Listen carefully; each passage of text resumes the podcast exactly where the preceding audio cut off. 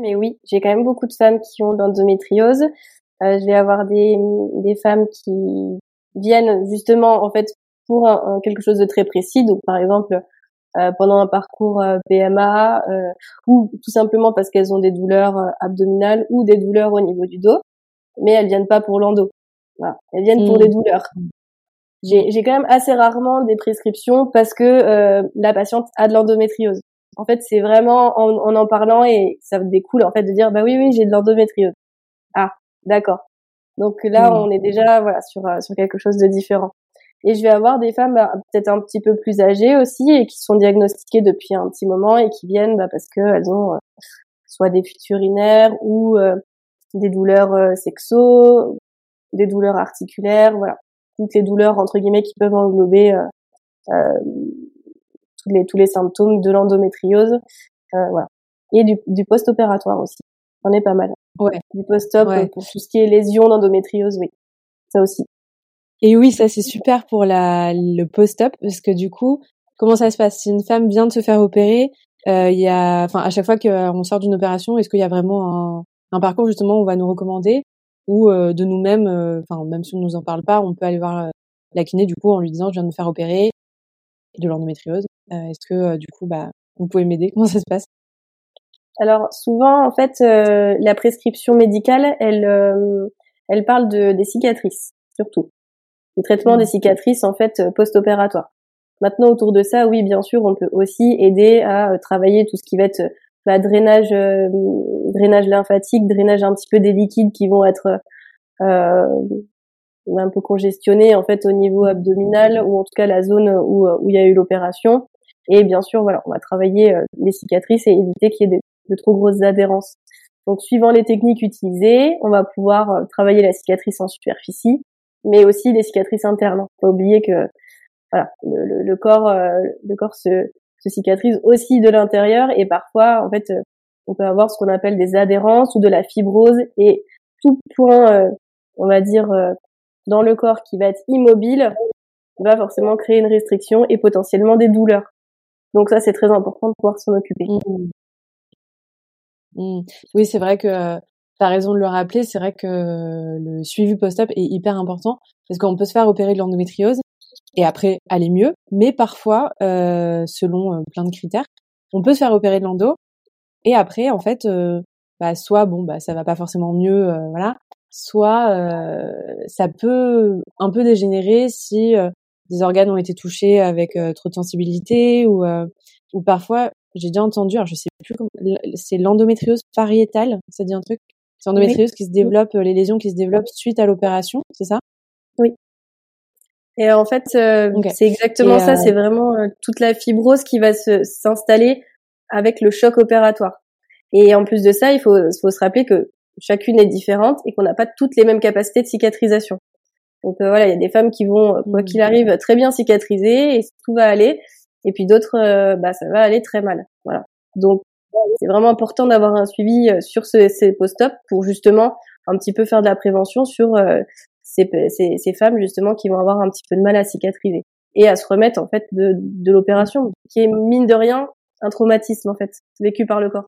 Donc c'est important de le rappeler. C'est vraiment important et, et, très intéressant dans un premier temps euh, de faire ce qu'on appelle euh, l'anamnèse en fait. Donc c'est vraiment écouter mmh. pourquoi euh, la patiente, elle vient me voir. Son motif de consultation. Donc, bah comme tu dis, toi, c'était clair, c'était endométriose, mais il y a des patientes, c'est pas clair. Moi, euh, quand euh, j'ai une ordonnance et où je vois rééducation du périnée, je me dis, bah, qu'est-ce que c'est Est-ce que c'est une femme qui mmh. vient d'accoucher? Est-ce que c'est une femme qui a juste des problèmes urinaires? Est-ce que, voilà, qu'est-ce qui se passe en fait dans la vie de cette femme? Pourquoi elle vient me voir? Donc déjà, c'est hyper important de savoir et de pouvoir un petit peu avoir de montrer ce climat de confiance entre nous, parce qu'il y a des patientes qui ont du mal justement à parler ou à être touchées. Hein. J'ai eu des cas justement de, de femmes avec de l'endométriose et, et, beaucoup d'endobélie notamment, et en fait le ventre, c'était même pas la peine de, de, le toucher. Donc en fait, c'est déjà hyper important, je trouve, de, de donner un climat de, de confiance. Et en fait, simplement en venant parler, en venant un petit peu décortiquer l'histoire de, de, de notre patiente, on va déjà avoir des clés et des, des directions entre guillemets pour savoir un petit peu où est-ce qu'on va se diriger en premier. Donc euh, la rééducation du périnée, en fonction toujours hein, de, de, ce qu'on va trouver dans notre bilan, on va pouvoir le travailler soit en manuel, on va pouvoir le travailler également avec une sonde vaginale euh, qui va pouvoir mmh. travailler en électrostimulation si besoin ou en biofeedback. Donc là, en fait, on va avoir mmh. vraiment un retour visuel de l'activité des muscles du périnée sur un écran en fonction d'un exercice donné, d'une respiration en particulier, etc. Donc ça, c'est très intéressant pour la prise de conscience aussi euh, bah, des muscles du périnée et de comment ça fonctionne avec ton corps. Et du coup, justement, pour la vulvodynie, euh, moi, ce que je propose, c'est euh, de travailler avec la thérapie également.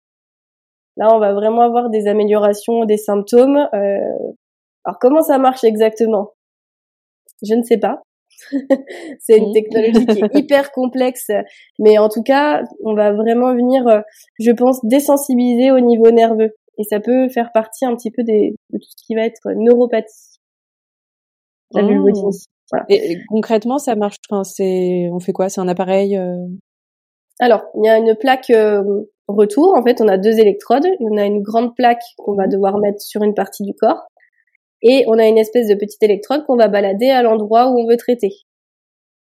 D'accord? Donc, par exemple, si jamais je veux traiter au niveau euh, vulvaire, je vais mettre la plaque au niveau euh, des fesses ou du bas du dos de ma patiente. D'accord. Et je vais venir placer l'électrode avec euh, avec un, un conducteur, hein, donc souvent c'est une crème, au niveau euh, vulvaire. Alors si c'est au niveau vulvaire, c'est pas agréable, et ben on passe vraiment sur le pourtour, donc vraiment autour des grandes lèvres, ouais. pour venir un petit peu voilà, désensibiliser la zone. Et c'est vrai qu'il y a plutôt des bons résultats. Maintenant, comment ça marche exactement? C'est la technologie, on va dire, qui qui, euh, qui fait que ça que ça fonctionne très bien. Mais euh, je pense que c'est surtout une question de désensibilisation et de revascularisation. J'ai beaucoup de patientes qui ont justement au niveau sexo des, des troubles, euh, des problèmes un petit peu de, de lubrification notamment, avec des sécheresses importantes, des douleurs, notamment au rapport avec les frottements, et qui retrouvent mm. grâce à, à la TECAR euh, une, une meilleure lubrification de la muqueuse.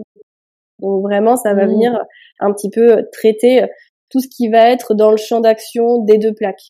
D'où l'importance en fait de bien placer, euh, bien placer l'appareil. Trop trop bien. Euh, et du coup, donc ça, euh, ok, ça c'est euh, les différentes techniques. Ouais, moi, je me rappelle, j'avais fait la sonde vaginale, mais j'aimerais beaucoup tester la thérapie.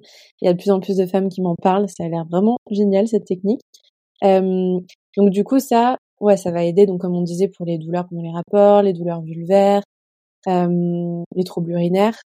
Euh, Est-ce qu'il y a aussi les douleurs de règles, par exemple? Oui. Oui, pour les douleurs de règles, carrément, hein, suivant euh, le cycle. Euh, il y a des femmes qui vont avoir très très mal pendant l'ovulation. Donc moi j'aime mmh. bien les voir en fait, bah, par exemple si on détermine qu'elles ont des douleurs notamment à l'ovulation et quelques jours avant leurs règles, bah, j'aime bien les voir à ce moment-là pour faire une, une bonne séance, bah, par exemple de travail au niveau viscéral, au niveau abdominal, de détendre un petit peu euh, tous les organes du petit bassin et euh, de faire pourquoi pas aussi un complément euh, avec la thérapie. Si cet extrait t'a plu, tu peux t'abonner directement sur l'application que tu es en train d'utiliser et activer la cloche pour être alerté dès que l'épisode complet sortira ainsi que les prochains épisodes. À bientôt sur le podcast et alors.